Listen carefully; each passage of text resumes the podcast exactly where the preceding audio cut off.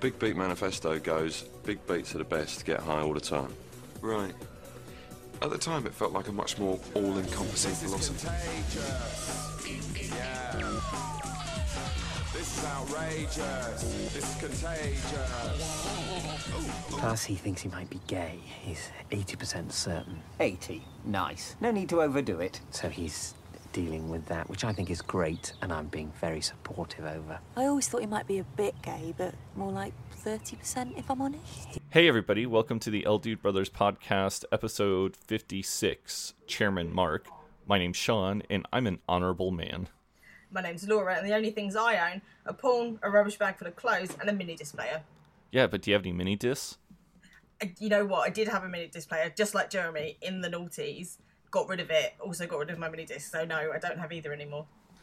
I wanted a mini disc player. I saw this commercial where there were these like cool ass skateboarding kids, and they were like, they were like jumping in half pipes and like shredding rails and everything. And one of them had a discman that kept skipping, and all of his friends started laughing at him because they all had mini disc players that didn't skip. I mean, I don't actually understand. Like, it just didn't take off, did it? Because I never bought a mini disc. I just put all my CDs onto mini discs, and then that was the end of that. That died. MP3s became a thing. Yeah, I imagine that if uh, MP3s hadn't ever become a thing, that mini discs would have taken over. Yeah, yeah. They were they were the the musical personal musical device of choice for the cool kids, definitely. Which Apparently- I had one, of course. Apparently, according to Wikipedia, mini discs were very popular in Japan. Oh, really? Hmm. Interesting. And if there's anything I know from watching like late 90s, early 2000s anime, I can tell you that that is definitely a thing. Hmm. I, I had a boyfriend who tried to in the early days of our relationship. The one whose stuff I burnt in the bin. He was he gave me a CD to listen to one day and was like, "Oh, you can listen to this on your way home." And I was like, "Dude, I only have a mini disc player." And he was like, "Well, well I don't know what to tell you. No one else does. That's really weird." Uh, someday we need just need to do a full length podcast on the bin burning guy. the bin burning guy. I've got a good anecdote about the bin burning guy actually, uh, to do with Jeremy's lack of possession. So I will tell you about that later. Do you think we could get him on the show? Oh, definitely not. He should. If he's not in prison, he should be. Like that's the situation with him. Ah, okay. Well, that's unfortunate. I mean, I'm pretty sure he isn't, but I don't think he would want to. I don't think he'd return my calls. Let's put it that way. I feel like he's like the, you know, fifth member of the team behind Yumi, Phil, Danielle, Donnie, bin burning guy. yeah. Bob the bin burning guy. Oh my god, I'm so glad that we got the podcast out last week because holy fuck, that was uh last week was stressful for the podcast. It was. my it really was. It was a stressful week, but we're back. Oh, hang on, the girls are talking. Phil's about to take them out to the park, but in the meantime, they're making a lot of noise about it. That's okay, I can just edit it out. Um, what's I gonna say? Yeah, it was very stressful, but I think my internet connection's back where it should be now. Yeah, you sound fantastic. So Crystal clear. Yeah. yeah. So what did you think of this episode? Because I have some thoughts. I liked it. I probably so this will give you a clue as to where it is on my list. I might not have rated it quite as highly as I did on a sort of going back and doing my list, but I quite liked it. It's a bit sillier than I remember it being. Is that fair? Yeah, you and I are on the same page because I was just about to say how, like, I was really looking forward to watching this episode, and then I watched it and I was like, hmm, that wasn't really as funny as I remember it. No, it's fine, but like you say, definitely not as funny as I recall. Yeah, like I was I was watching it and I was like, when do the jokes start? yeah, and there's a lot of sort of needless stuff I think with Mark's sister, which we obviously we'll talk about as we get there. But again, she's not. She's very funny when we first meet her. I think in like season three or whatever it is. But I then think that her appearances become a little bit strained. Is what I feel like on a what since I've been critiquing Peep Show to the level that we've been critiquing it. I believe this is her last appearance. Oh well, no more Sarah. Yeah. Let me I can double check here. I think you're right actually because I don't know. She's not in se- season nine. Yeah. She's uh, I mean, it's like you said, she's very funny when it starts and then yeah, last appearance of Sarah. Mm. So shucky darns. Oh well. Yeah. Have you been doing anything else this week? so I went to Thorpe Park um, with a group of children. I was made to for my job, not just you know for fun. Um, we For went funsies. On, for funsies. We went on Wednesday, and it was like school's day. So they have a day, or they have several days each year where it's it doesn't cost as much for admission, and the kids, and it's just school kids. Oh my god, it was awful. So our coach driver was saying that he'd been talking to another coach driver, and apparently they'd admitted 13,000 people that day. Well, I can well believe it. Not a big place by any stretch of the imagination, and it was like Lord of the Flies. There was nowhere to sit. There was just it was just children as far as the eye could see, screaming, hyped up on candy floss and bloody Dr Pepper, and I it was just the worst day. It was so hot. We had a girl on our coach who was sick on the way down there, and I just I was so so ready to retire by the end of, of, of Wednesday. I was just I just had enough. I really had. Um, but it was the theme park from the In-Betweeners, which I know you've seen that episode, and we witnessed a minibus ploughing into someone's parked car, which made us all laugh because we said, well, thankfully there was no one in it, so we could laugh. We weren't just being horrible. we were saying it was like that bit in the In-Betweeners with the trashed car at the end. Oh my god, that's so fucking funny. Imagine coming out and finding your car had been fucked up in the Thorpe Park car park. You'd be so annoyed, wouldn't you? You'd think someone had done it as an in-betweeners joke. Yeah. Oh my god. what about you? Have you been up to anything else this week? Uh, just I feel like my entire life has revolved around Japanese pro wrestling since like last Tuesday.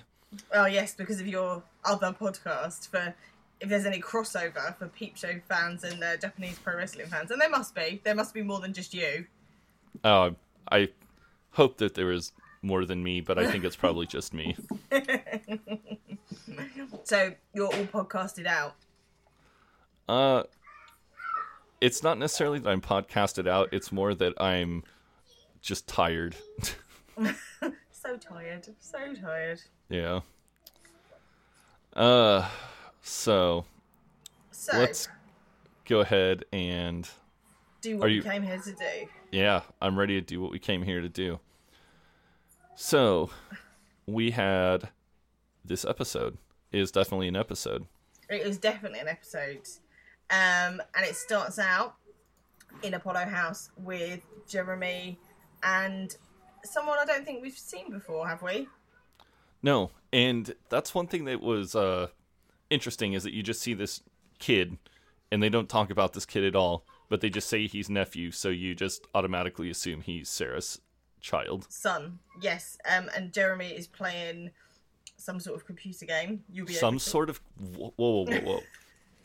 I know what it is because Dobby says, but I wouldn't have known unless she said. oh my god, Laura, what am I going to do with you? It's Street Fighter 2, right? It, yeah, it's like you never went to an arcade in the 90s. I don't think I did, to be fair. I mean, I think that's fair. I don't think I did. Jeremy is like really trying hard not to look at Dobby, and he's thinking to himself, you know, don't look at Dobby, don't even think about Dobby. If I don't look at Dobby, I can't be in love with her. Just focus on the game. Beat Mark's nephew, lovely calm, calming beating. And yes. as he's thinking about this, he just hits Chun Li with a tiger uppercut and uh, wins and beats Joshi, only taking like one or two hits.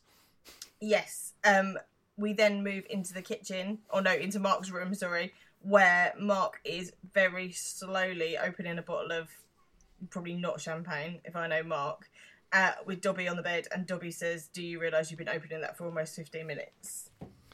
Yep, and Mark says just because I'm very carefully easing open the cava doesn't mean I'm not celebrating. And I thought this was pretty funny because whenever somebody around Nicole opens champagne, she always gets down and like cringes and preemptively scares herself. So we, this is going to sound weird now I think about it. but we drink a lot of sparkling wine at work in at any kind of celebrate. If there's any any celebration, then sparkling wine's the thing we drink. And I'm always the one who's asked to open the bottles because I'm not afraid of them. But if people do seem to be scared of opening sparkling wine bottles. It does seem to be something that makes a lot of people jump. Yeah, it's really funny where you just like like Nicole will just like she just like kind of hunches up and just gets all scared before they even pop the bottle open. The uh, the secret is to be gentle but firm. Uh, I've got a colleague whose grandfather, who now I think of it sounds like a bit of a wrong one, apparently says that you need to be you need to treat a champagne bottle like you treat a virgin, firm but gentle. There you go.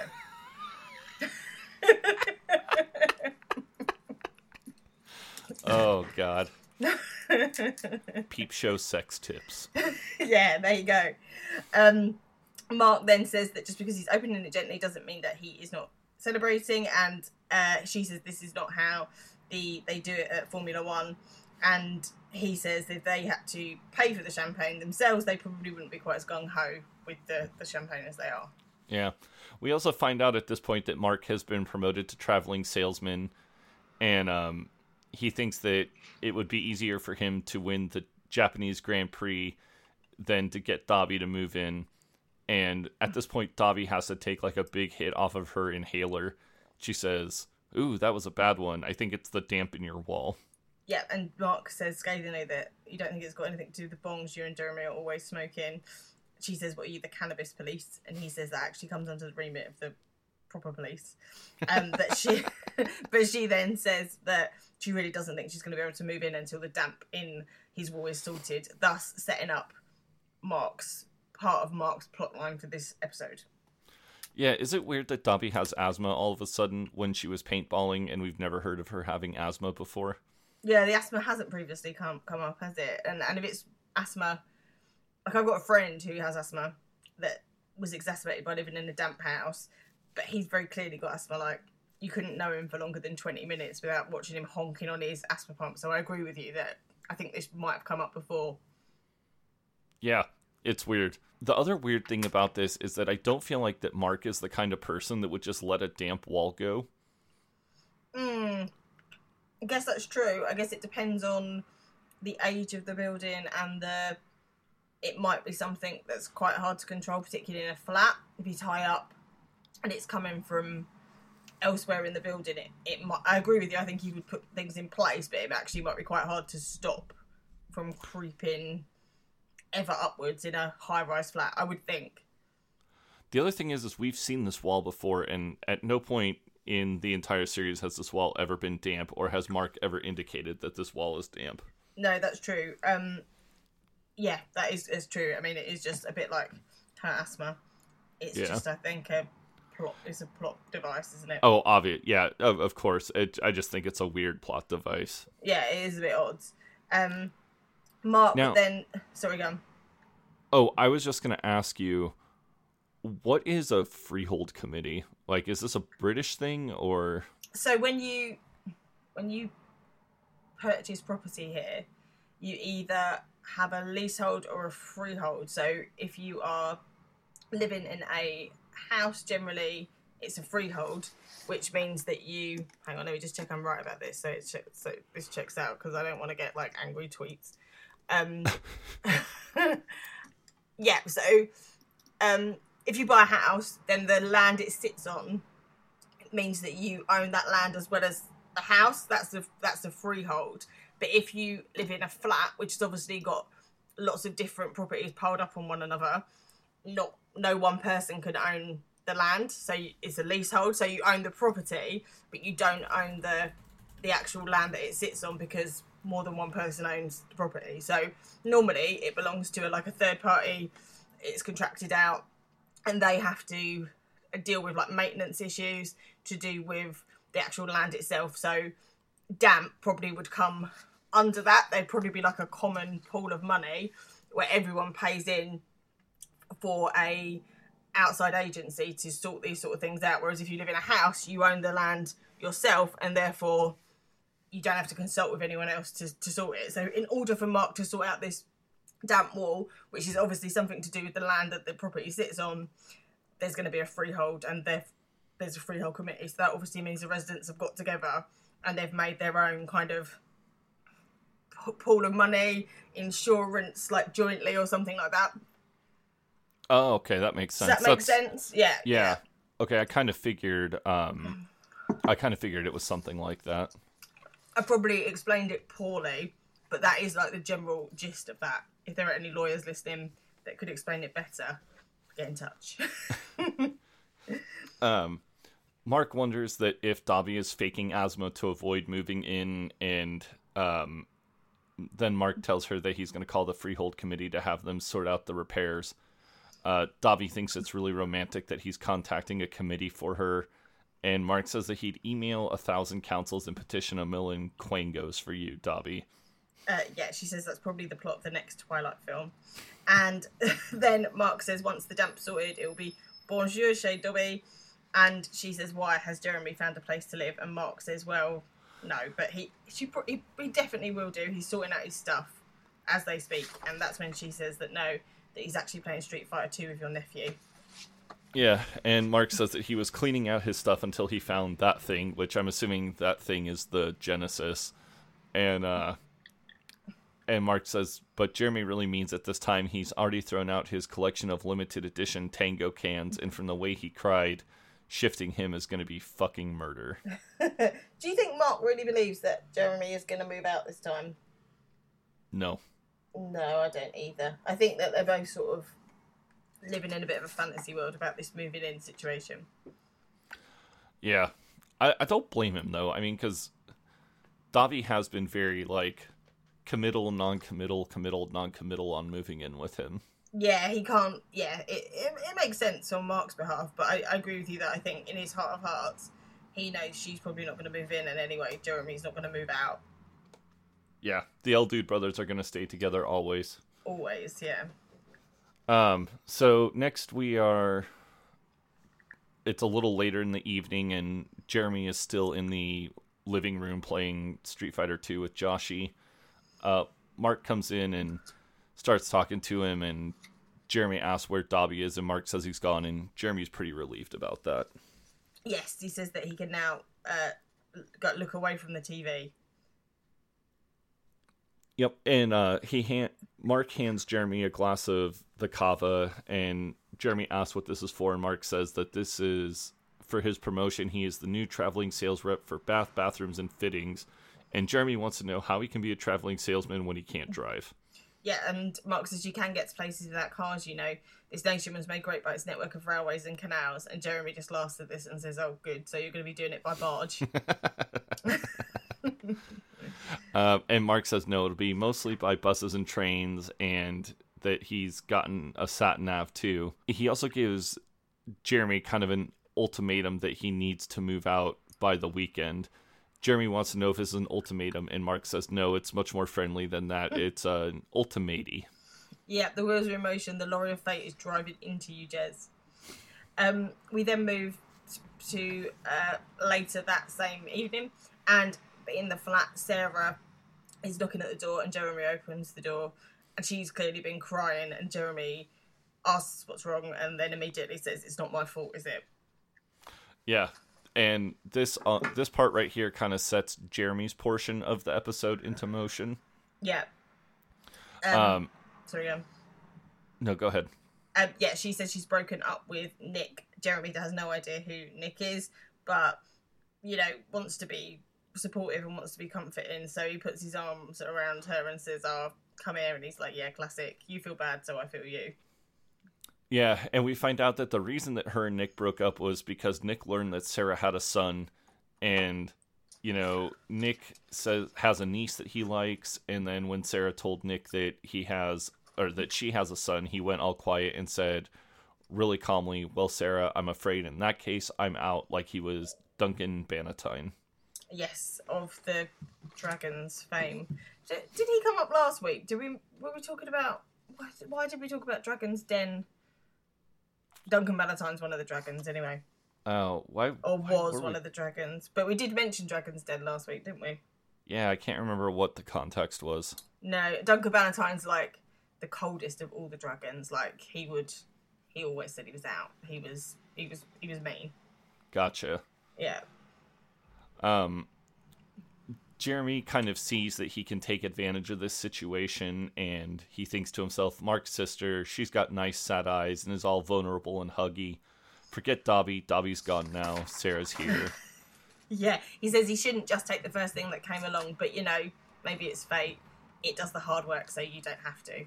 Which was um, an advertising slogan for Flash, which is a floor cleaner. oh my god, I'm so fucking stupid, Laura. I was thinking when he said Flash, like he literally meant like the superhero, the Flash. Oh no, he's talking about the floor cleaner. Oh, Jesus. to be fair, that wouldn't make any sense if you didn't know that slogan, so. Yeah. Um, we see Mark in his bedroom and he's on the phone and he says, Yes, it's very damp. It's sodden," And you can tell that the person on the other line is like, Sodden, what the fuck does that mean? Because Mark just explains that it's very damp. yes, and he says he needs to show the committee as soon as possible. Um, but just as he's he's making those arrangements, Jeremy puts his head around the door and says, "Good news, he's found somewhere to live." And Mark's sort of obviously happy but a bit surprised by this, and he's like, "Oh, well, that's really quick. How did you manage to find somewhere so quick?" And then Sarah comes around the door, and Jeremy just puts his arm around her. I think it's weird that they recycled the name Ben so soon after Ben, Zara's boyfriend. Oh, that's true. But I guess in real life, we all know people with the same names, don't we? So it's sort of. I mean, that always annoys me, like in soap operas, that no one ever has the same name when, like in my department, there are three Lauras. So, I, you, you know, I think that it's, I think it's quite good that they've recycled the name. It's realistic. It might be realistic, but it was really damn annoying because I kept expecting Ben the shit to pop up. That's true, because when I hear Ben, I do think of Ben the shit. Sorry, someone's just come past my house playing. Can you hear that? Yes.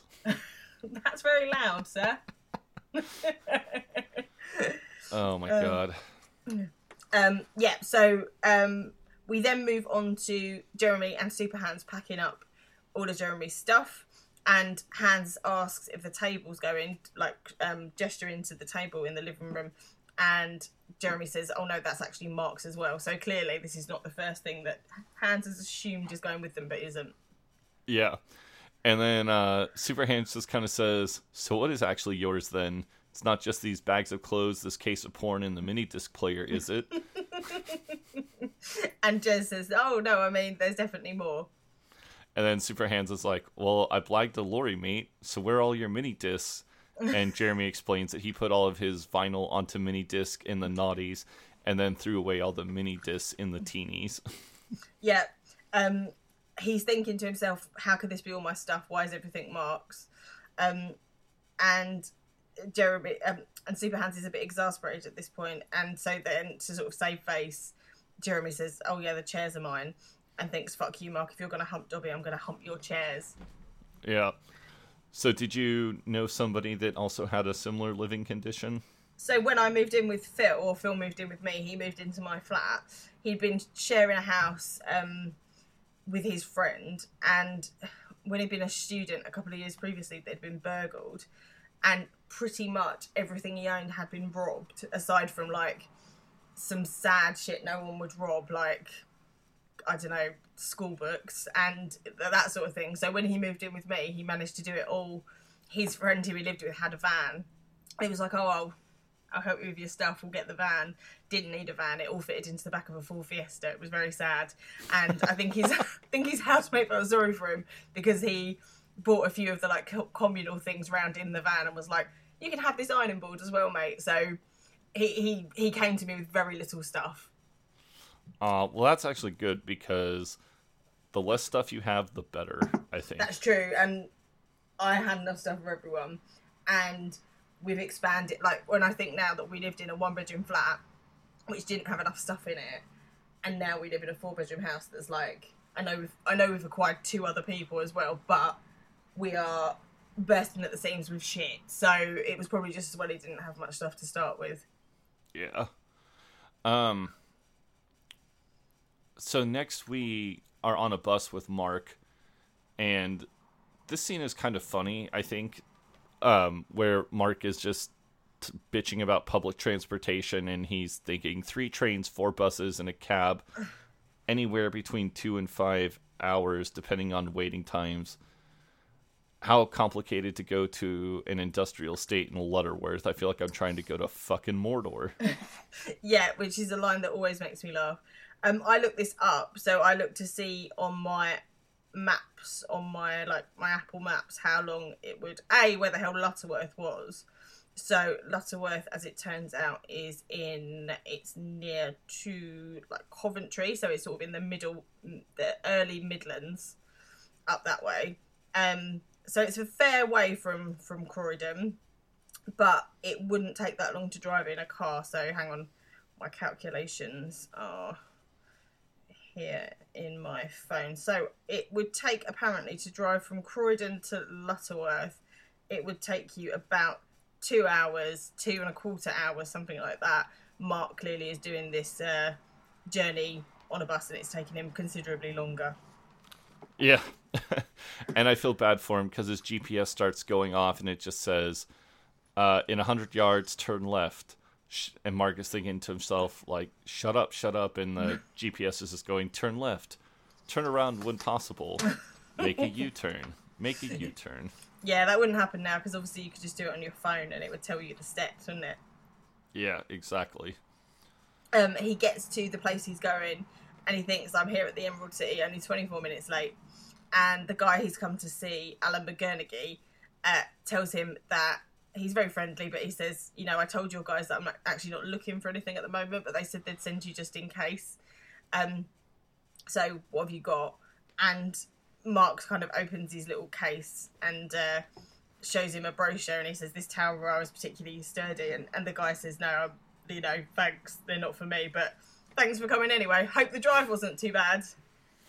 One other important thing in this scene is that for just about like a split second in Mark's briefcase, we see that he has two copies of Business Secrets of the Pharaohs. Yeah, he's clearly carrying that shit around everywhere.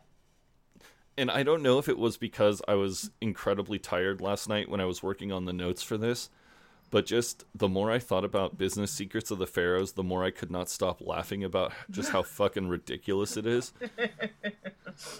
Yeah, the first thing to remember is that the two ages are so incomparable that you can't really make any assumptions.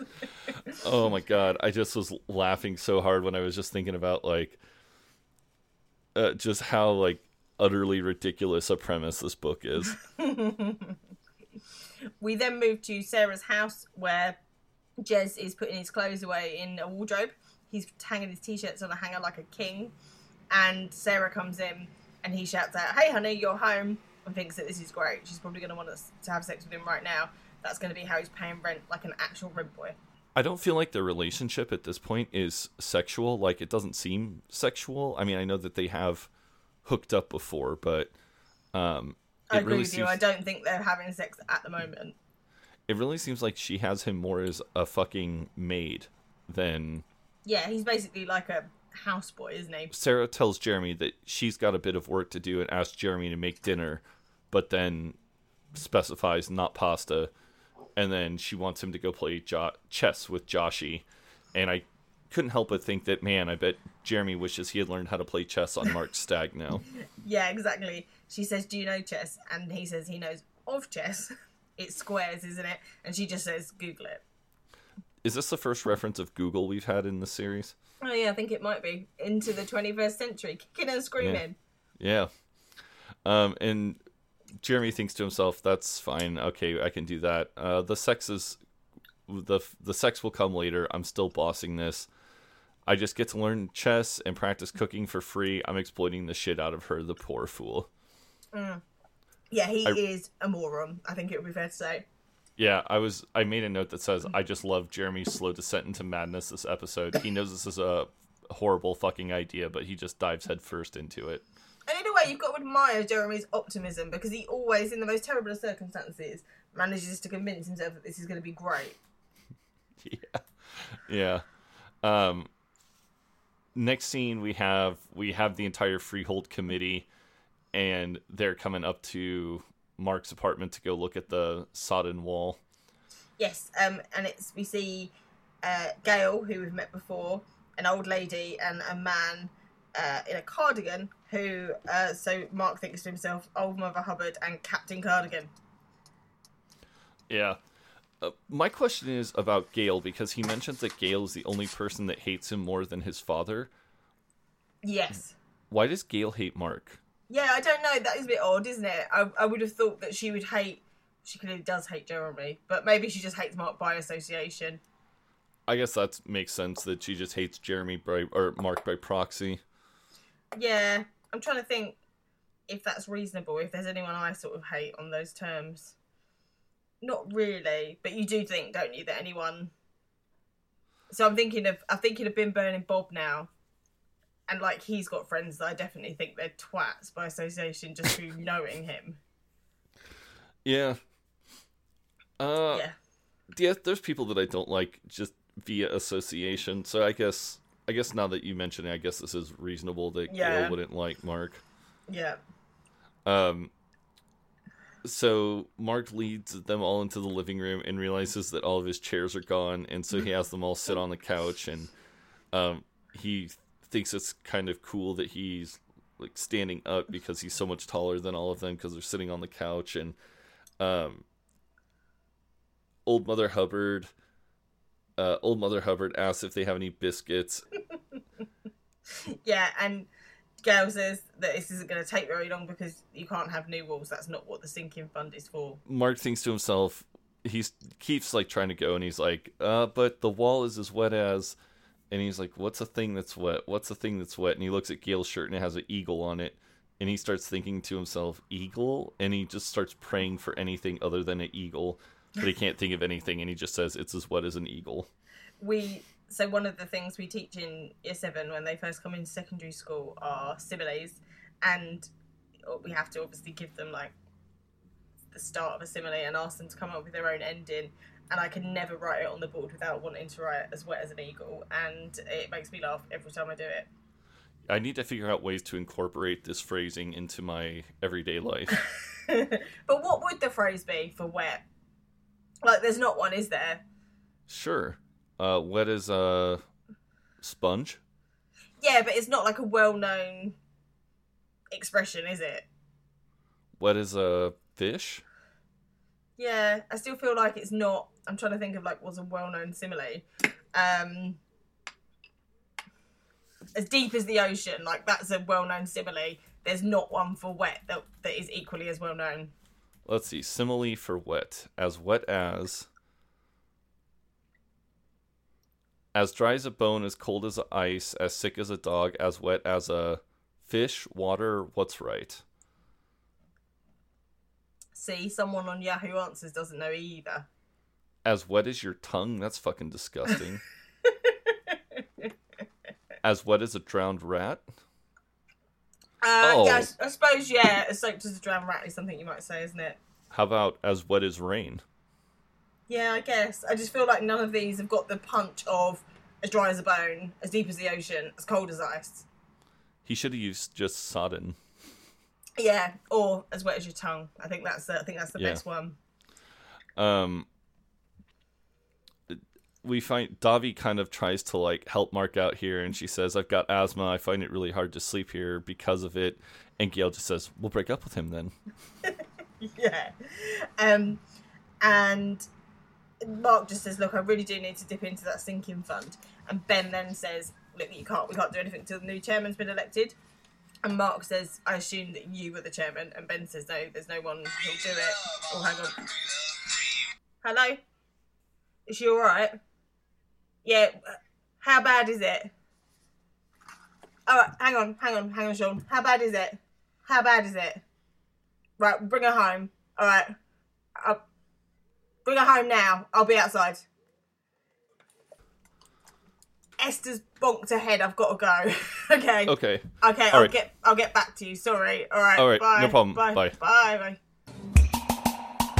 it's like 10 hours later I'm sure everybody wants to know how is Esther doing She's fine. She so she fell off a roundabout. Uh, her dad took her and her sister to the park to get them out of my hair because we were doing this, and they hadn't been there very long when she fell off a roundabout. the she was fine. There was a lot of blood, uh, but the funniest part of the story is that when so you could hear my half of the conversation, but Phil phoned me to say, "Oh, Esther's fallen off a roundabout. I think we need to take her to hospital because she's bleeding."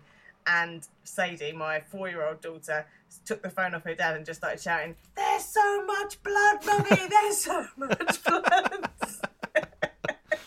like never one to overreact. And so uh, she was, I think she was more traumatized than anyone. Once I caught up with them about five minutes later, Esther was, she was like covered in blood, but fine. Like when Sadie was just like, it was terrible. There was so much blood. There was blood on the floor. That's all she kept saying. Uh, but they, they glued her head back together and she's now fine. So yeah, it didn't need stitches. It just needed a bit of glue. Well, I am so glad to hear that Esther is okay. I'm glad to hear that everybody in the Bourne family is okay. yeah, we're fine. We can carry on talking about Peep Show now. Okay, so it really, it legitimately is like 10 hours later. Like, we started recording it, was it like, I guess it's It was eight. like two in the afternoon, wasn't it? And it's now my time, and it's now like quarter past midnight. So Oh, it was like that's 10 hours. That's dedication to Peep Show. That is. Yeah. Yeah. And I just would like to say thank you to Laura for um, staying up late to record. I know that this is not ideal, but I definitely appreciate it. No, no problem. Let's uh, let's do this. All right, let's brew this thing. Yes. So we were talking about similes, weren't we? Yeah.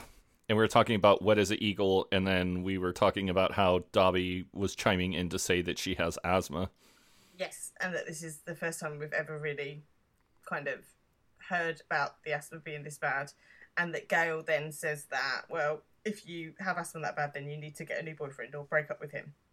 Yeah, and it just it's I'm like just shocked at what a bitch Gail is this entire episode. Yeah, she's really- Unnecessarily. she's really, cold, really unnecessarily cold. Yeah. Um, but Mark has uh, he makes the decision. Ben says that they need a new chairman, um, and they say that they're looking for a new one. And Mark makes the decision in his own head to run for chairperson of the uh, the freehold committee. Yep. And he thinks to himself, Dobby will love that. Women love power. Just look at Bill Clinton. I'll be a very faithful Bill Clinton, which I thought was very funny. Yeah, it's a funny it's a funny uh, little reference to one of your presidents there. Yeah. Um, we go to the next scene where they are at another bathroom company, and Jeremy was nice enough to drive Mark there so that Mark didn't have to take public transportation. Uh, yeah, and they are they've got Joshy in the car with them, and they're listening to some sort of children's CD. Yeah. Uh, they are at the Twickenham Trading Estate, Rugby Road, Twickenham, TW1, 1DQ, UK. So I used to live really near here, but didn't know. Weirdly enough, I'd never been to the Twickenham Trading Estate, but when I looked at it on a map, I used to live about six roads away from here.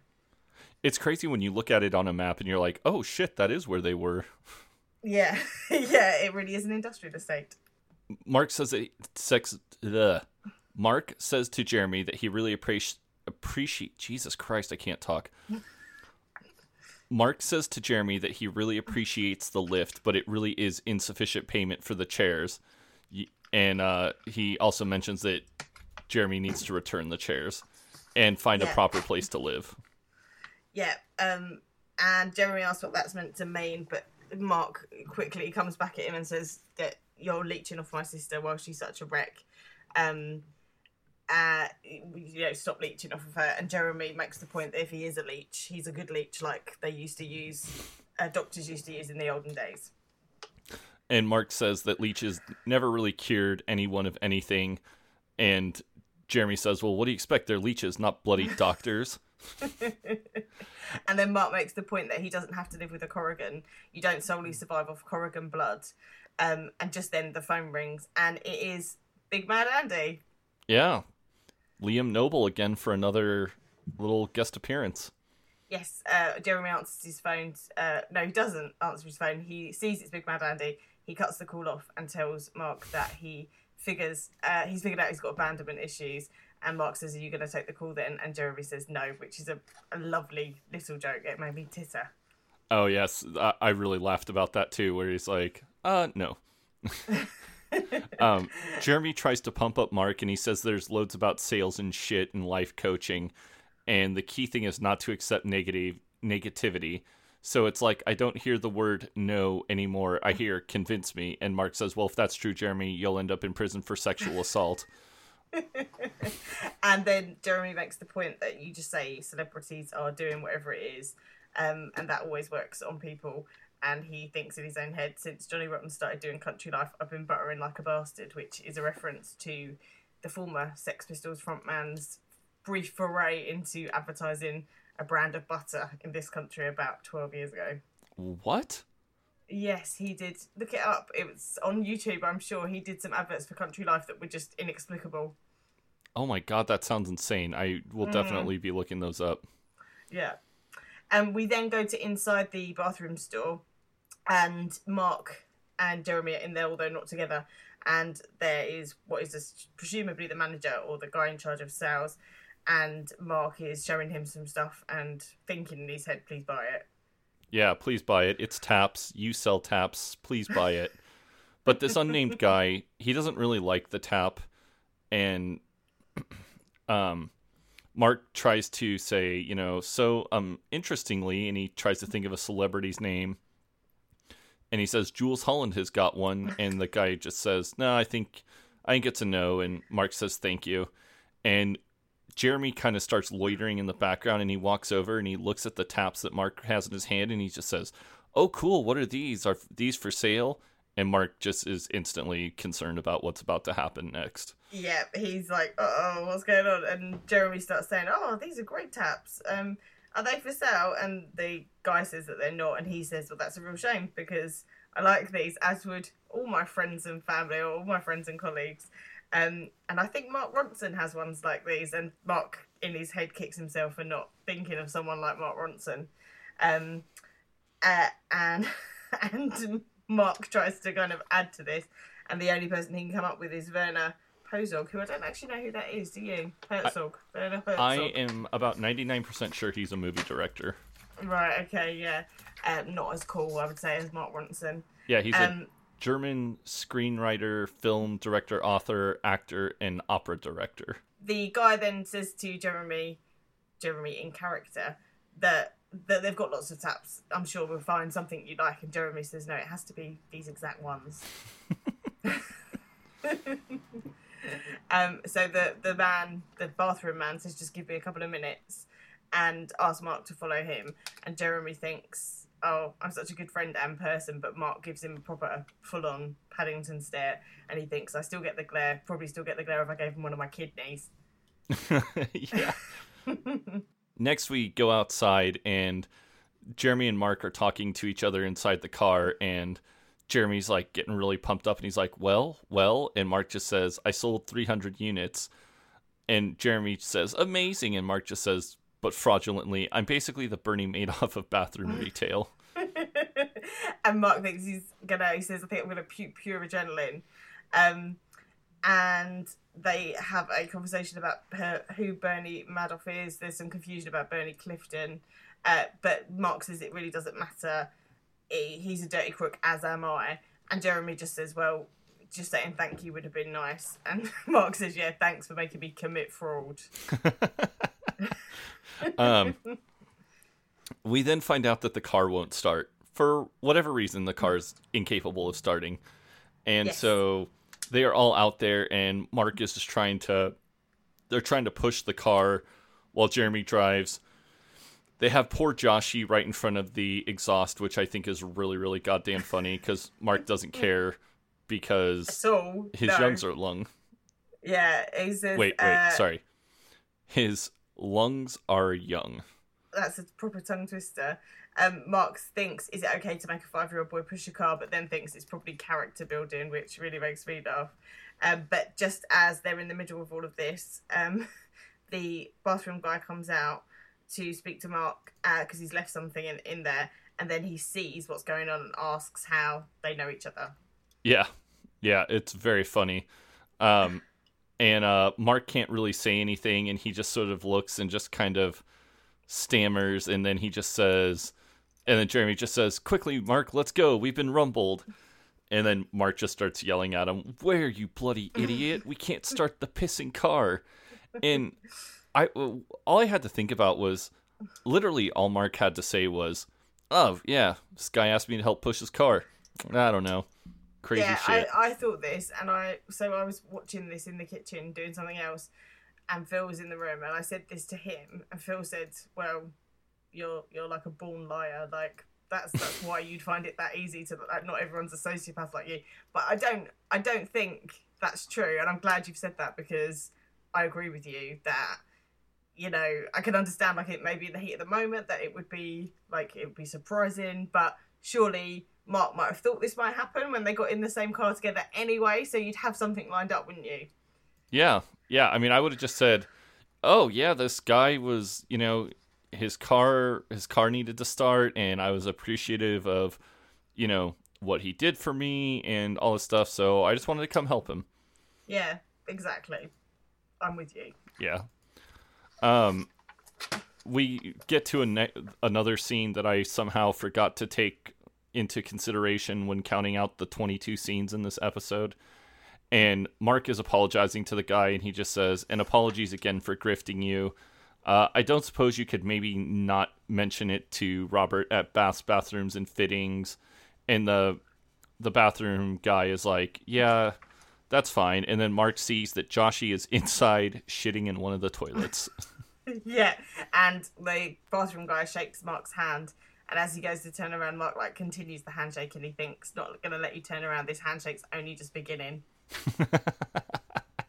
I really like the use of the word grifting here as well because it's not a word you hear very often, but I think it's one that we should try and bring back into common parlance. Uh, do you think what Mark did is grifting?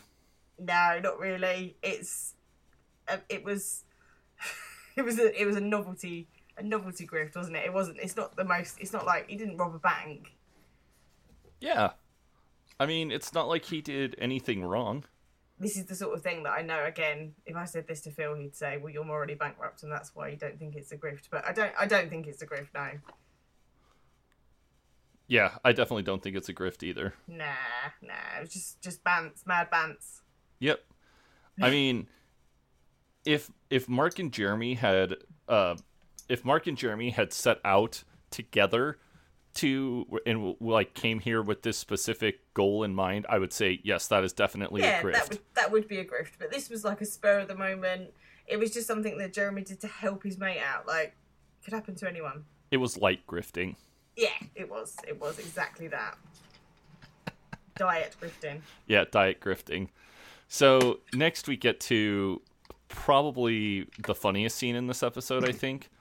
Yeah, I agree with you. Um, we are in um, Apollo House, or we think I don't know where they are actually. A pub, but not a pub because like a function area. Yeah, But, it's, yeah, I it's weird. It's like a it's like a theater or something. Yeah, it's odd that the Freehold Committee have managed to secure such a professional looking space. Yeah. But anyway, um, Mark is preparing to make his presentation, um, and he is running it past Jeremy, talking about the stuff he's going to say. And he says he's got this great thing about bees and their role within the hive, and he thinks that that's really going to speak to people. And Jeremy says that's all good. Just make sure you mention the uh, the door to the bins because that lock is is really stiff or something. And um, and and we need a new bolt lock. And and Mark thinks, wow, that is a big ask. That's probably the kind of thing that uh, Nick Clegg asked David Cameron for, referencing the at the time uh, contemporary coalition between the Conservative Party and the Liberal Democrats. Nick Clegg being the deputy prime minister at the time. Ah. Yeah, I really enjoy this next part where Ben says that they have three candidates for chairperson and everybody's going to come say a few words. First, Mo Gatlin from Flat 23. And this that's old, old Mother Hubbard. Yeah. She walks up to the front and she says, I'll do it if you'd like. And then just kind of walks off stage. And Mark thinks to himself, might have overcooked this a bit. yep. Um, and next up is Gail. She gets up and she says her name's Gail. She's been on the committee for four years. She knows how it works. She'll do her best to carry on Ben's good work. And as she sits down, Mark thinks, yeah, I've definitely overdone this. Yep. And then they say, finally, Mark Corrigan, flat five. And Mark just thinks to himself, well, those are the starters. Get ready for the fucking beef Wellington. and Mark gets up and he starts making this speech about that which is not good for the beehive cannot be good for the bees. And like bees, we have an equal duty to maintain and protect our home. And then Gail just says, We've not got that long, Mark. And Mark just says, Okay. Uh, how long exactly do we? We're finishing at seven. And then he just starts skipping around and he's, Yeah, he looks up at a clock and it's like one minute to seven. yeah. Uh, yeah, and he's like, "Oh, I can skip some of this." He's got like a PowerPoint, hasn't he? And he starts clicking through them. Yeah. Yeah, it's very, very fucking funny. Um, he says, uh, uh, and then as he's he's getting ready to finish, he just says, "I am Mark Corrigan, and I'm an honorable man." And Jeremy whispers kind of loudly, and he's like, "Bins, Mark, bins." and Mark says, "And I promise to sort out the stiff bolt on the door of the bin store." This really made me laugh because this is a bit of a like niche teacher reference. But so when you're starting out as a teacher, you obviously one of the main things that you don't think of is that you've got to learn instinctively how long you've got in your head to fit in the stuff you need to fit in. And when you're a new teacher, you've got no idea. So if you've got like an hour and you've got to break that hour down into like tasks for the students to do and stuff, you inevitably try and fit like two hours worth of stuff in your first lessons. So you end up, especially if you're being observed, it's even worse. So you end up with like skipping through loads of stuff and garbling. And this really reminded me of that. Like Mark is like a inexperienced teacher just trying to get through stuff. Yeah, it's so funny, and he's like, you could tell that Mark has put a lot of work, a lot of time and effort into this PowerPoint. Yeah, there's some great pictures on that PowerPoint that they never get to properly appreciate. Yeah, it's very very funny. Uh, next scene, we go back to Sarah's house. I just had Oh, hang on, hang on. No, we forgot to say that he ends it this crap speech with "I'm Mark Corrigan and I'm an honourable man." That is the like that is the ending before Jeremy says about the bins, and he just looks like a twat. Oh, okay. I thought I mentioned that. Guess not. Sorry. Oh, did you? I thought you didn't. Maybe you did say that. Maybe edit me out of. Um, it's late here. Well, no, this is all staying in. Like people, people are gonna gonna see, listen to this rust and all. People are gonna say that I'm just not listening to you. Oh, it's okay. Sorry, as you were. Next scene. Uh, this is the weirdest show we've ever done, and the longest. We're at like ten hours, so this is a pretty hours, long yeah, podcast yeah. for us. um, Jeremy is doing this like weird little dance at the table, and uh, Sarah and Joshy are just eating, and Jeremy just he's tired of dancing and he just wants to, uh, he just wants to eat dinner, but Sarah won't let him until Joshy, you know, says it's okay to stop. she should just get a TV in her kitchen. That's what I thought here was as someone who very much uses the TV as a babysitter, you could just get a man on the telly to dance for, for Joshy. Yeah, and it wouldn't nearly be this uh, humiliating. exactly. It wouldn't wouldn't be this expensive. It wouldn't be this humiliating. You wouldn't have to live with Jez. There's so many benefits to the TV as babysitter. Yeah, and then Mark shows up at the house and he announces that he is the new head of the Apollo Freehold Committee. Yes. Um, so here's to Chairman Mark or Chairman Malk, Chairman Mayo, is what Jeremy says. Uh, and Mark makes a history joke. Let's hope that my aggressive land reforms don't lead to widespread famine. And Jeremy's confused by this. Mark explains that he was referencing some of Chairman Mao's policies. Um, and says, I don't know how much you know about him. And Jeremy says, Well, I know his name. And then uh, Sarah comes in and starts talking to Mark, and she says, Mark, if you plan to use Jez as a driver again, you have to check his Google Calendar first to see if he's free. Jeremy looks all excited and it's like, Ooh, I've got a calendar. And Mark just says, Yeah, we'll do. And then Mark and Sarah just proceed to have this conversation about how they're going to handle Jeremy's calendar, how they're going to let the other one know that they have him booked up. Um, it's really, really goddamn funny. And this whole time, Jeremy just looks so excited, but his face is like slowly like getting less and less excited as this goes on. yeah, he asked to see his calendar, um, and she says, "No need, babe." And this is like encouraging, maybe. And Mark's asking if this means you know things are well. Um, but he Jeremy says that uh, he's not sure. It's all great, but there's this one thing. Uh, and Mark asks if that's that he wants to have sex with thousands of other people, and Jeremy acknowledges that that's the thing, but says no, not that. It's that her taste have now changed in the bedroom because she's clearly read uh, Fifty Shades of Grey, and she is, you know, into S and M. Not so much. she wants to be the S. He has to be the M. He's down with that, but we can't both be the M. Oh my god, yeah, this is so funny. And Mark's face is just like getting increasingly he's getting like increasingly uncomfortable at the conversation. Uh, yeah, Jeremy says he thinks that her reading of Fifty Shades of Grey has made her very horny, but at the same time very angry. Yeah. And Mark is just like, "Oh my god, I do not want to hear this at all." Um, so they're interrupted then by Sarah having an outburst because her ex-husband was meant to take Joshy at the weekend, but now he's going to Chicago, the utter bastard. And Jeremy just thinks, "Well done, Simon. That's me getting hit with a series of objects for the rest of the evening." Um, we go back to baths, bathrooms, and fittings, and we see Mark, and he's talking to Robert Grayson. And Mr. Grayson is just saying, you know, as a representative of this store, everything you do on the road comes straight back to me.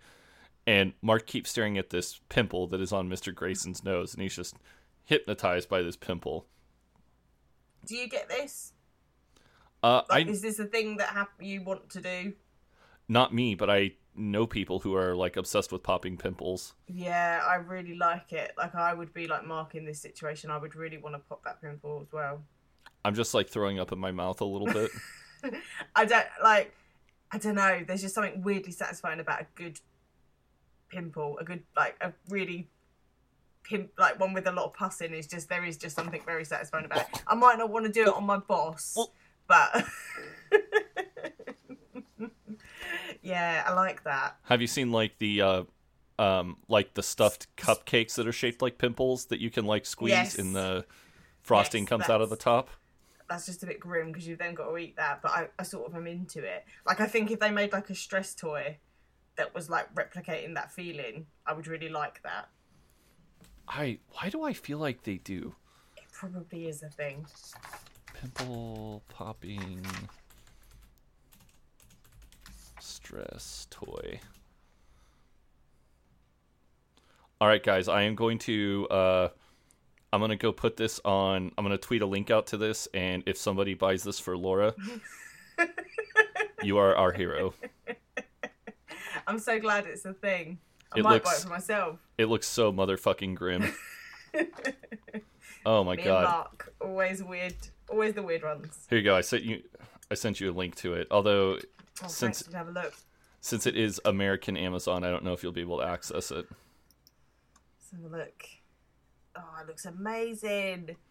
And it Right, comes with can- Oh, it comes in different colours, skin colours. Oh god. and it has refillable pus. It's sort of a bit racist, I feel now as well, that it comes in different skin colours. Let's put this in as a search term with Amazon UK. And the refill is only five ninety nine. Oh, that's a bargain. Amazon UK. Mm, let's have a look at this. Yep, it's there. Oh, currently unavailable. Don't know when that will be back in stock. Oh no, hang on. Nine ninety nine with free delivery. That's a bargain. If I buy this, Phil kill me. Uh all right, if anybody wants to buy it for Laura, it's nine ninety nine. Just tweet her and I'm sure she'll gladly give her address to a random weirdo on the internet. a random weirdo that wants to buy me a pimple popping simulator. Simulator, yeah, that's. But those people are all going to be normal, Yeah, I'm sure they are.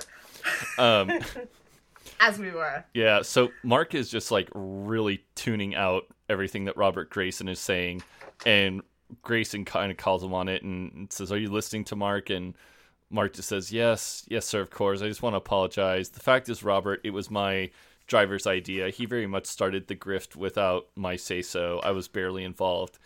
And um, Grayson is just like, "I'm sorry, what?" and Mark explains everything that happened it to uh, Mr. Franks, and then um, Mr. Grayson says, "No, I got a call from Alan some last name at Lutterworth. McGurnaghy. McGurnaghy at Lutterworth about you leaving a number of editions of some you, book you've written, Business Secrets of the Pharaohs, in display toilets. Yeah, I haven't even heard from Dave Franks. He says, but uh, but you know he's he's dropped himself right in it now. So what are you gonna do? Yeah. Um, uh, he then Mark then thinks no need for the water ball, just show me a poppable whitehead. Um, and so Robert Grayson then asks what's going on, but uh, but Mark is distracted at this point. Yeah. And he just says, Am I sacked? I bet you're sacked. And then his phone rings and Dobby just says, Contractors are there and that it's going to cost 9000 plus VAT. And Mark is just appalled that it's going to be 11000 or $10,800 or euros, excuse me. And he kind of prides himself and he says, That is fantastic math. um, he says it was meant to be about 700 quid. He can't spend that because it's virtually the entire sinking fund. Um, and he then sees that Robert Grace is trying to speak to him again, and he sort of like is like, "Oh, hang on." And then Robert Robert Grayson says that Dave Franks, uh, he just spoke to him, and apparently you and some other bloke tried to swindle him, and then one of you did a shit in a display toilet. And Mark says that you know it, that was not what happened. There was also a five year old boy, and uh, even if he didn't mention one, you should check the the shit will be child sized. Uh, this is my favorite line in the entire episode. The shit will be child size if you asked him. And then Not Robert Grayson just that. says, I'm not asking him that. And then Mark just says, Hey, am I fired? And Grayson just nods his head. And Mark holds up the phone and he says, Right, I'm approving. It's coming out of the sinking fund. I'm the chairman and I'll transfer the money in five. Yeah, so it's, he's feeling reckless. He's been sacked. Devil may care. Pulls the trigger on the sinking fund. Yep. And then we go back to Apollo House where Mark is standing in front of an elevator. Um, old Mother Hubbard is there and they get on the elevator together and they start kind of talking and Mother Hubbard looks at Mark and says, "You are just what this place needs. You know, someone to stop the rot, the broken tiles." And Mark just thinks to himself, "Yeah, I can't really do any of that because I've spunked the sinking funds within 24 hours of my leadership." Yeah, Mark says they're all great suggestions, but having looked at the accounts, it's actually better if, you know, we just save the money for emergencies. Um, and he thinks by emergencies, I presumably mean things that matter to me, like if my DVD stop work, stops working or if I really want a Nando's. Yeah, and I was going to ask you, thankfully, that we got to this part. What is a Nando's? Because there's a wrestler who has a, a move called Cheeky Nando's. He's British.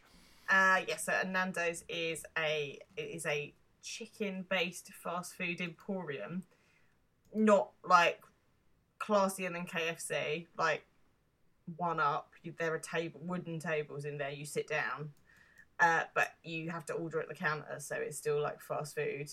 And there was this uh, phrase of the cheeky Nando's that was bandied around a few years ago, which is like someone British having a Nando's essentially, but it it means a if you said, "Oh, I'm going to go for a cheeky Nando's," it's a bit like a a naughty thing you know you shouldn't be doing, like going for a cheeky Nando's on a school night kind of thing. Ah, okay. Yeah. In the terms of pro wrestling, a Cheeky Nando's is a kick to the face. Ah, okay. It's it's friendlier than that, I would say. but Nando's is a beloved institution here, although it's actually Portuguese, I believe. Oh, okay. Yeah. Originally, or that's what they're telling us. I was not aware of that. It's you, you must have like peri peri chicken there, right? Uh, peri peri chicken. Just like a it's like a spicy sauce you put on chicken. Nando's have just made that into a multi-million business Oh. idea. Yeah, yeah, we have, we have. Yeah. Okay. Yeah. yeah. Okay. Yeah, it's nice. You probably like it. Yeah, interesting. They have spicy rice. I can't eat rice, Laura. Oh, of course. And I don't really like rice, so but everyone else likes the spicy rice, so Goddamn carbs. Speaking of, Nicole and I went to a Mexican restaurant, and I was like, okay, I'm just gonna go there. I'm gonna get a, a taco salad, and that's it. And um, a, a taco's not carbs. Well, uh, I was gonna get a taco salad, so it was just gonna be like uh, ground beef and everything, but I wasn't gonna get rice or beans, and so there wouldn't be any carbs in it. Oh, okay, right. I'm not familiar with the taco salad as a concept. Oh, okay. It's like just imagine a taco with no shell. I was gonna say, so it's all the stuff in a taco without the taco. Yeah, I, basically. I get it. Yeah, yeah, yeah. and uh, we got there and they put the goddamn pile, bowl of chips in front of me i just tore into those like a fat kid into like a fucking like it was like a dozen cupcakes that i haven't eaten and i haven't had tortillas or chips in like three months and i just went to fucking town on the chips and then I mean, I'm gonna say like crisps are like crack anyway. Like even if you're not on a carb-free diet, I don't think there's a man alive you could put those in front of who wouldn't do it. Like they just, it's just something instinctive about eating all the chips. So I think, I think you know, it was understandable what you did. Yeah. Oh, I, I, yeah, I felt like a disgust, especially since I haven't eaten, um, um, especially since I haven't eaten carbs in so long, that eating them just made me feel like, oh my god. I was gonna say, did it make you feel sick? It's not that it necessarily made me feel sick. It was more that I just was like, oh my god, I just felt full. Like I ate way less than what I would usually do. Yeah. yeah, I ate way less than what I would usually do, and yeah, I just I felt like a bloated pig while by the time I was done, but it was the revenge of Fucking the uh, delicious. carbs. Yeah, I'm sure they were delicious. oh my god, it was so good. I can't even like describe the heavenly flavor of the chips melting in my mouth. Oh, oh, I'm imagining like Homer Simpson when he gets that bit of drool on his his bottom lip now. that is exactly what happened. exactly what happened. Um. So let's see here. Now that I'm thinking about fucking Mexican food again, Oh, Jeremy comes back. So Mark gets out of the lift and sees Jeremy, who says, "Hey, flatmate." Yeah, and uh, Mark is like, "What?" And uh, Jeremy says he's back from the dead, or Mark thinks that Jeremy's back from the dead. The zombie flatmate come to eat my brains and my cheddar, and Jeremy says that he's had a big think and decided he was right about leeching off of Sarah. So he's back. He's ordered us a pizza and found an amazing YouTube clip of a monkey riding a pig. Do you think it was Baby Monkey? Jesus Christ, get out of my head. it must. It must have been. It's about this. This was about the time of Baby Monkey, wasn't it? Yes, I. It's about exactly that time. Yeah, yeah. Um, so Jeremy says they're just going to hunker down and and veg out, and Mark says that you don't live here anymore. And Jeremy says, uh, "I moved all my stuff back," and Mark says, "Well, so you've returned my chairs then?" Uh, but Jeremy says, "No, he's bought his clothes as well and his pawn case, and uh, he can't move it again. It's really heavy." Yeah, it's very funny. I love this part. Do you, um, so I had, uh, I think I said at the beginning when we started recording this, like ten hours ago. I don't know. Did I mention that I had a good porn case anecdote? No, you didn't. So, Bob, the the bin burning boyfriend, he unsurprisingly came from quite a dysfunctional family, really dysfunctional, like heavily weird. And when we'd been together about two years, his uncle died. Never met his uncle. He lived far away, like somewhere mad, like in the West Country. They weren't from there, but like that bit of Cornwall that's cut off from the rest of Britain because it's fucking miles away and no one goes there. He died. It was all very sad. He didn't really have any extended like he didn't have a family of his own. It was just like his extend like extended family, like Bob the I nearly called him by his real name there, like Bob the nephew. And he left Bob a suitcase just full of pornography, like printed pornography. And this was in 2004 when when that wasn't really a thing anymore. And it was in his will. It stipulated that this suitcase should go to him. And when they got it home, it was just full of porn. Like that's a normal thing to happen in this day and age. So I wonder if uh, Jeremy had the same uncle. Maybe he and Bob are related. Oh my god, that is so fucking funny. And this was like some of this was. I mean, it was porn like spanning the years. It wasn't. It wasn't like it was. Some of it was recent, but it was like it was like thirty years of porn. It was like man and boy porn, and yeah, and there was no explanation. There was no note. It just came to him in the suitcase. And the weird thing was, he was sort of sentimental about it. He was like, "Well, I don't want to chuck it away because I loved my uncle, and this is what he's left me." And it was like, "Your family are so fucked up." like I should have known then. I should have known then that this was not going to end well. There's always when I was in school growing up, and I don't know if maybe they touch on this in Inbetweeners.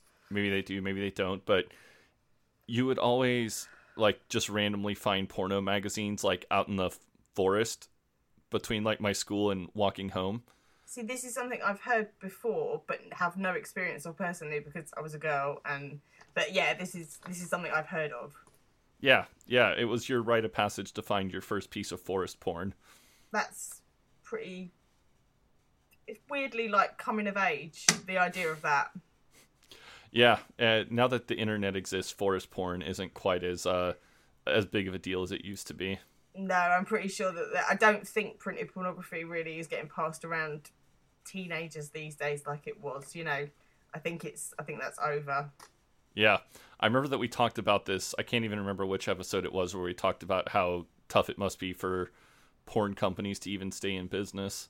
Yeah, because I used to work for a pornographic magazine, didn't I? That and we've talked about that. I used to write for a pornographic magazine, uh, who no longer exists because how could they? And how could any of them? Like, I don't know how anyone's making any money out of porn. Yeah. Did you say that you had listened to a podcast about it? I did, yeah. It was a um, it was a Audible original about yeah about the porn industry and how they operate and make any cash at this point. It was really interesting. I can't remember what it was called though. Uh, maybe I'll have to figure out which episode of the podcast was, listen to it, and then tell you. I think I've still got it in my Audible originals actually, so it shouldn't it shouldn't take Sherlock Holmes to find this out. Hang on, my library. Uh, no, God, I've got a lot of shit on here. Most of it is the children's shit. Uh, hmm, must have been a while ago I was listening to this because I can't see it. Ah, the butterfly effect. Yes, that's right. Yeah, it was really good. Worth a listen. Yeah. Um. So, Christ, I don't Oh. Jeremy. Yeah, sorry. Jeremy said that he can't move the case of pornography again because it's really heavy, and Mark says that the weight of his old school pornography isn't breaking his heart. Um, the damp sticks, Dobby's moving in, and that's happening. And Jeremy just breaks and says he can't take any more of it at Sarah's. Yeah. And uh Mark is just saying, you know, he's thinking to himself, don't weaken Mark. And Jeremy is saying like it's it's not just the S and M, it's the cooking and cleaning and constant dancing. I'm some pole dancing, oven scrubbing migrant sex worker. Let me back into the first world, please. And Mark is just thinking to himself like, don't weaken Mark. He's only your best and oldest friend. You owe him zilch. Yeah. Um, and then the next thing we see is Jeremy, who is this. I love that. I think this is the best bit of the whole episode. We just see that he's turned up at this like crack den essentially, and he's saying he really appreciates this Andy, and we see Big Mad Andy in this squalid flat, and he says that he hasn't got a bed or anything for him, but there is a free corner he can have. Oh God, uh, this is so funny. And um, Jeremy says he's flat sharing with a psycho, and uh, he's laying in a fucking trash bag, and he's just thinking to himself, "Who's in the corner? Oh, that's my life coach. That shiver- shivering pale man with the suitcase of porn is helping me get my life back on track." And uh, I I really like the fact that he's in the like what benefit is there to him sleeping in the bin bag? It's not it's not protecting him from anything. It's not keeping him warm. Like I don't understand why he's even doing it. yeah, uh, next scene we see Jeremy, and he's like laying on the floor in a bin bag, but he's like wide awake. His eyes are like gigantic and like probably a little bloodshot, and he's just thinking to himself, "I'm sleeping in a bin bag. I'm human rubbish. My sixth form careers advisor was right all along. It's not even a thick green one for garden waste. This is black for landfill. I belong in a landfill." Poor Poor Jeremy. Maybe this is Jeremy's lowest ebb. Yeah, I think that this is probably about the lowest he gets in the entire Yeah, series. yeah. Uh, we then move back to Apollo House where Mark and Dobby are toasting her moving in. Yeah, and uh Dobby like just proceeds to spill some fucking cava all over the floor and Mark just thinks to himself, "Great. Let's celebrate with an inaugural stain." And uh Um, yeah, he thinks he's going to refrain from squirting the stain removal stuff until she, uh, they've had their tender moment. And she says she knows it's going to be great. Um, this is, you know, can't wait to move in. And he thinks she almost sounds convincing. Yeah. Uh Jeremy walks in at this point and he says, "Cheers. Hi, it's me." And Mark just says, "Oh, what now?" And Jeremy says he forgot his Mega Drive. It's the one thing he owns that he can't masturbate to or in. And Mark says, "Well, okay, I'll back that up for you." And Jeremy says, "Also, can I stay? I slept in a bin bag at Andy's, and I couldn't really handle it." Yeah. Um, and Mark says big bad Andy's. And Jeremy says yes, but he says the good news is that Super Hans' bag is now available. It's a sleeping bag, not a bin bag, so it's a step up, but it does have someone in it tonight. But tomorrow it's going to be all his. And Dobby just says, "Poor bastard. Of course you can stay the night, Jez. We're gonna have pizza. I want Hawaiian." And Jeremy kind of throws Mark under the bus a little bit, and he says, "Ooh, he won't have that." And Mark says he doesn't want fruit on his pizza, just like he'd rather not have melon in my lasagna. So Laura, I want you to put your foot down. What do you think of pineapple on pizza? Yeah, I really like pineapple on a pizza. How about you? I do too. Yeah, I don't. I don't really eat ham, so I don't like it with ham. But I just like it on its own. Or this is a bit weird with tuna, which is kind of a similar idea, I would say, to ham and pineapple. All right, yeah. Uh, I like Canadian bacon, so I'll just eat a Hawaiian pizza, please. But yeah, I like it. I'm not like some people are really, really angry about it, aren't they? But me and Phil both like it, so it's it's agreed. It's fine. Have you seen uh, pizza on a pineapple where they have a slice of pineapple with little tiny slices of pizza on top of it? No, but I would probably like that too. I just like pineapples. Yeah, I do too. I like the crisp that you get. It's like a good contrast from kind of the doughy crust. Yeah, no, I'm into it. So this is a tip for about six months from now. If you go overdue when you're pregnant, you're meant to eat, or like in the final weeks, you're meant to eat loads of pineapple. It's meant to be a thing that helps you go into labour.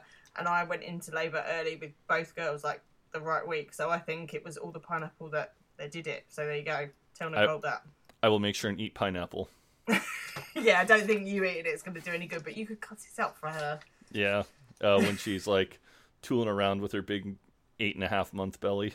Yeah, exactly. She's to need help cutting that pineapple up. She or just buy a pre-cut up. That's my tip. My pro tip. Um, uh, Jeremy and Dobby decide to play a little bit of Street Fighter, and um, Dobby kind of apologizes and says, "Sorry, Mark." And then, or excuse me, Jeremy says, "Sorry, Mark," and he thinks to himself, "I'll fight Dobby, but not my feelings. I like my feelings, my naughty, naughty feelings." And Mark is upset because he says there's a new Danish drama on BBC Four. Apparently, it's like The Killing, but more bureaucratic. And I could only imagine that that would be the kind of show that Mark would really like. He would really like that. That just sounds like a meeting on TV. Yeah. Um, and then Dobby says, "Look, if Jez needs some time to sort himself out, then um, she can wait.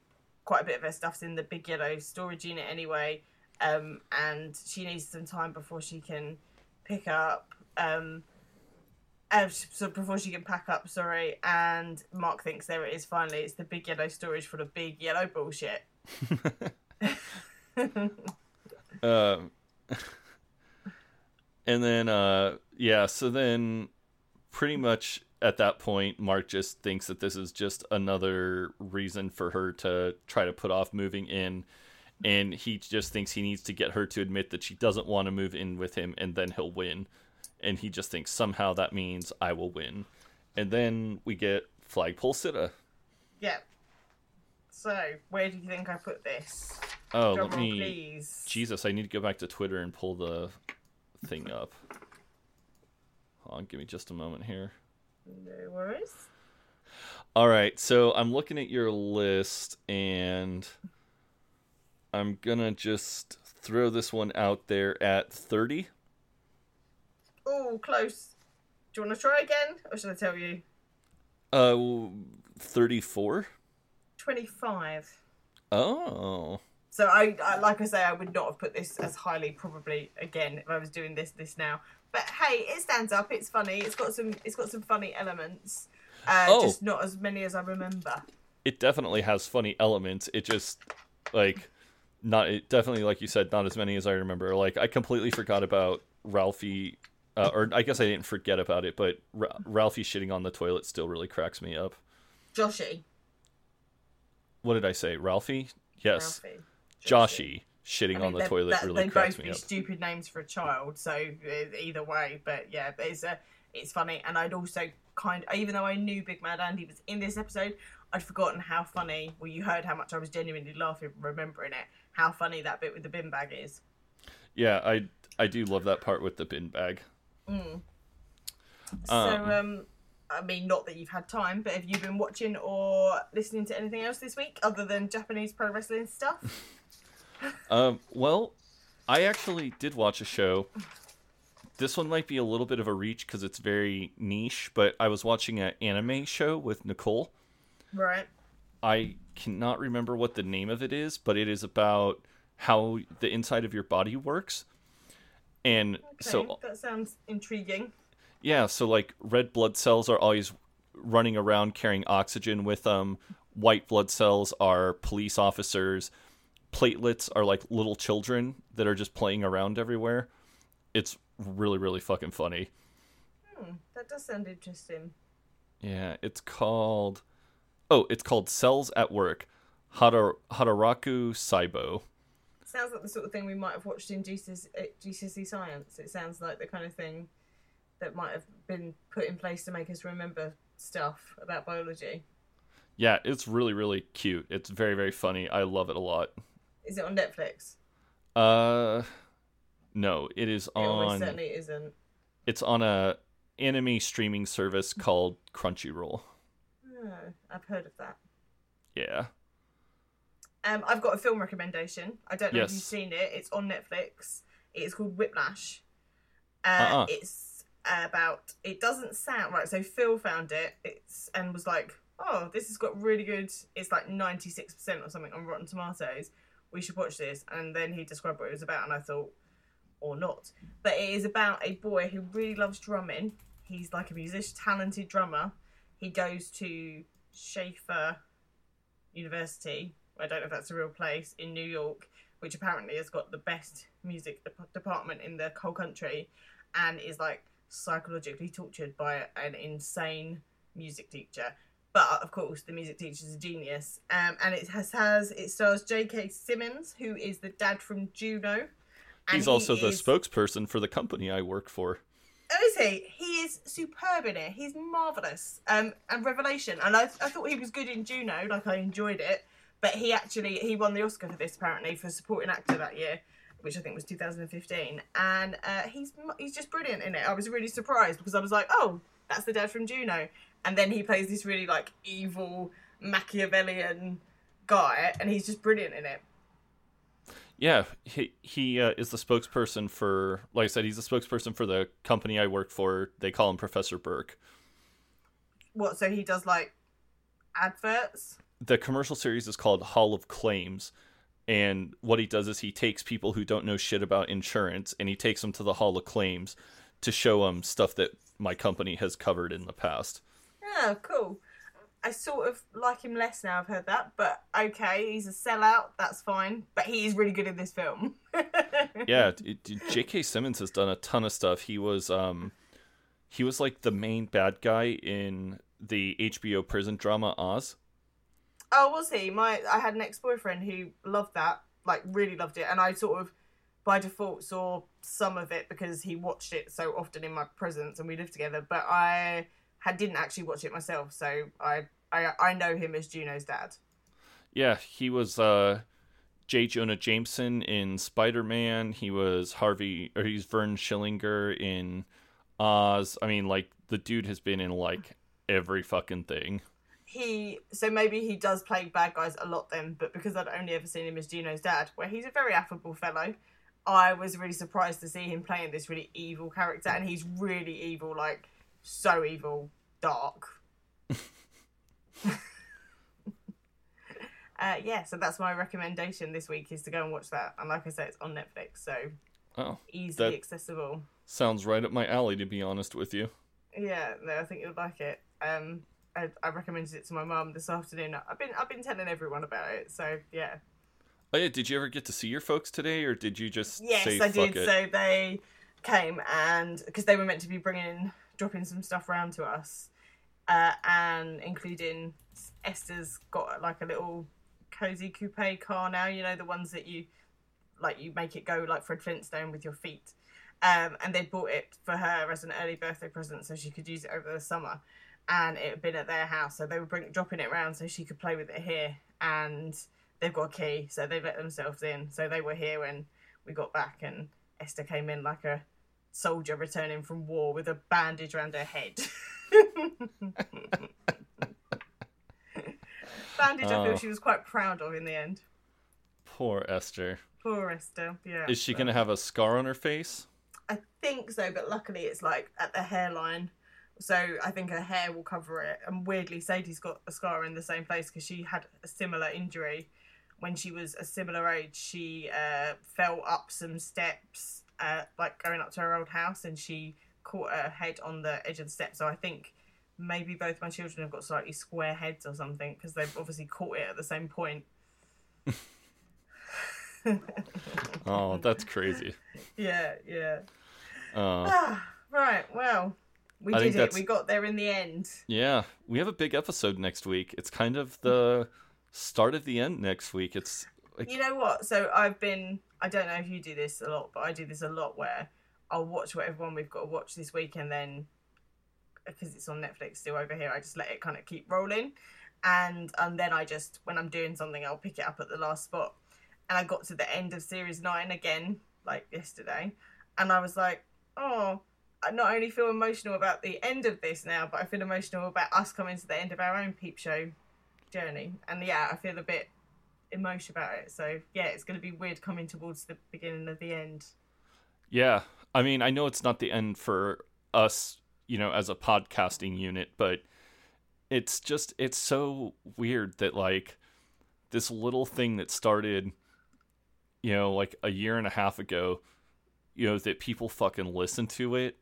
That we have people who interact with us on Twitter, people who have paid us fucking money for this show. I mean, it's just It's so weird as well that like I don't know about you, but Peep Show and like Peep Show's been part of my life for a long time now, and I've always like rewatched it and stuff. But now, like it's really a part of my life. Like I'll see stuff out and about. Like I tweeted earlier in the week a picture of a, some advert with clean shirt in it, and was like laughed.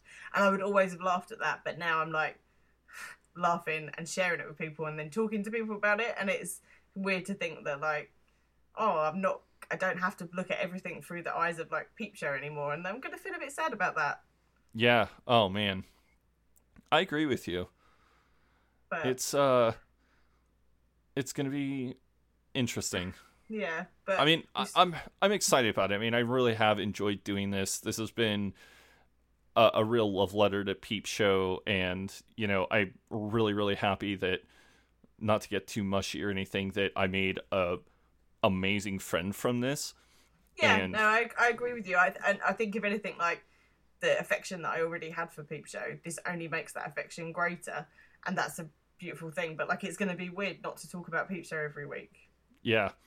But you know, we'll go through we'll get through Inbetweeners and then after Inbetweeners, who knows where we'll go from there. exactly. I I'm excited for new frontiers, but but you know it is going to be a bit weird leaving Peep Show behind. But you know I am also really excited to talk about Series Nine because I just fucking love Series Nine so much. Like really love it. It's going to be great. Yeah. Uh, I think series 9 has some really funny episodes in it that are are underappreciated. Really underappreciated, and having wa- rewatched them now um so many times, and just it's really up there as one of my favorite series. So it's to be great. Whatever. Do you watch Life in Pieces? Uh-uh. Uh, there's a there's a great like recurring joke in that about wrestling, and now whenever it comes on, I'm like, whenever the joke's mentioned, I'm like, because that's the thing there, they watch it properly. It's in schools, and we like it just seems so unbelievable to us. That's crazy. What's it? What's Life in Pieces about? It's really good. It's really good. It's about it's a bit like Modern Family, but funnier, like less broad than Modern Family, I would say. And it's about it's like a similar setup. It's like a married couple and a grandparents and the aunt and uncle, and they all each so each episode is split up into four bits with like a five minute segment telling the story from the point of view of each family. It's really good. Oh, I'll have to check that out. That sounds pretty awesome. It's it's really funny. It's worth worth a watch. It's got um, who's that guy? James Brolin. He's in it. He's very good. At it. Oh, okay. Yeah. Uh, yeah. Josh Brolin. So it's James, that old guy. Maybe Josh. I don't know. Also, Tom Hanks' son is in it. Interesting. Yeah, it's it's really good. Really really worth your time. And um, I think it's on Amazon. If you've got that Amazon thing, it's on there. So yeah, James Brolin. He was married to. I'm sure he was married to Barbra Streisand. Yes, he was. He is still married to her. Interesting. Yeah, go. Right, well, I better go because it's one Okay. o'clock in the morning, so All I'm right. gonna go to bed, and I'm not 24, unlike Diego. so- All right. you have a Okay, good one, Laura. Thank you so- so much for. Uh, I, I really all right. appreciate you for. I, I really really appreciate you so much for. Um, you know, sticking it out. So, That's okay. We better sign off. yep. This is the El Dude Brothers podcast signing off, and, and goodbye. Bye. I am in loco parentis. I am the last remaining contestant on The Apprentice. I am the home trained dentist. Ay, ay, ay, ay, ay, ay, ay, ay, ay, ay, ay, ay, ay.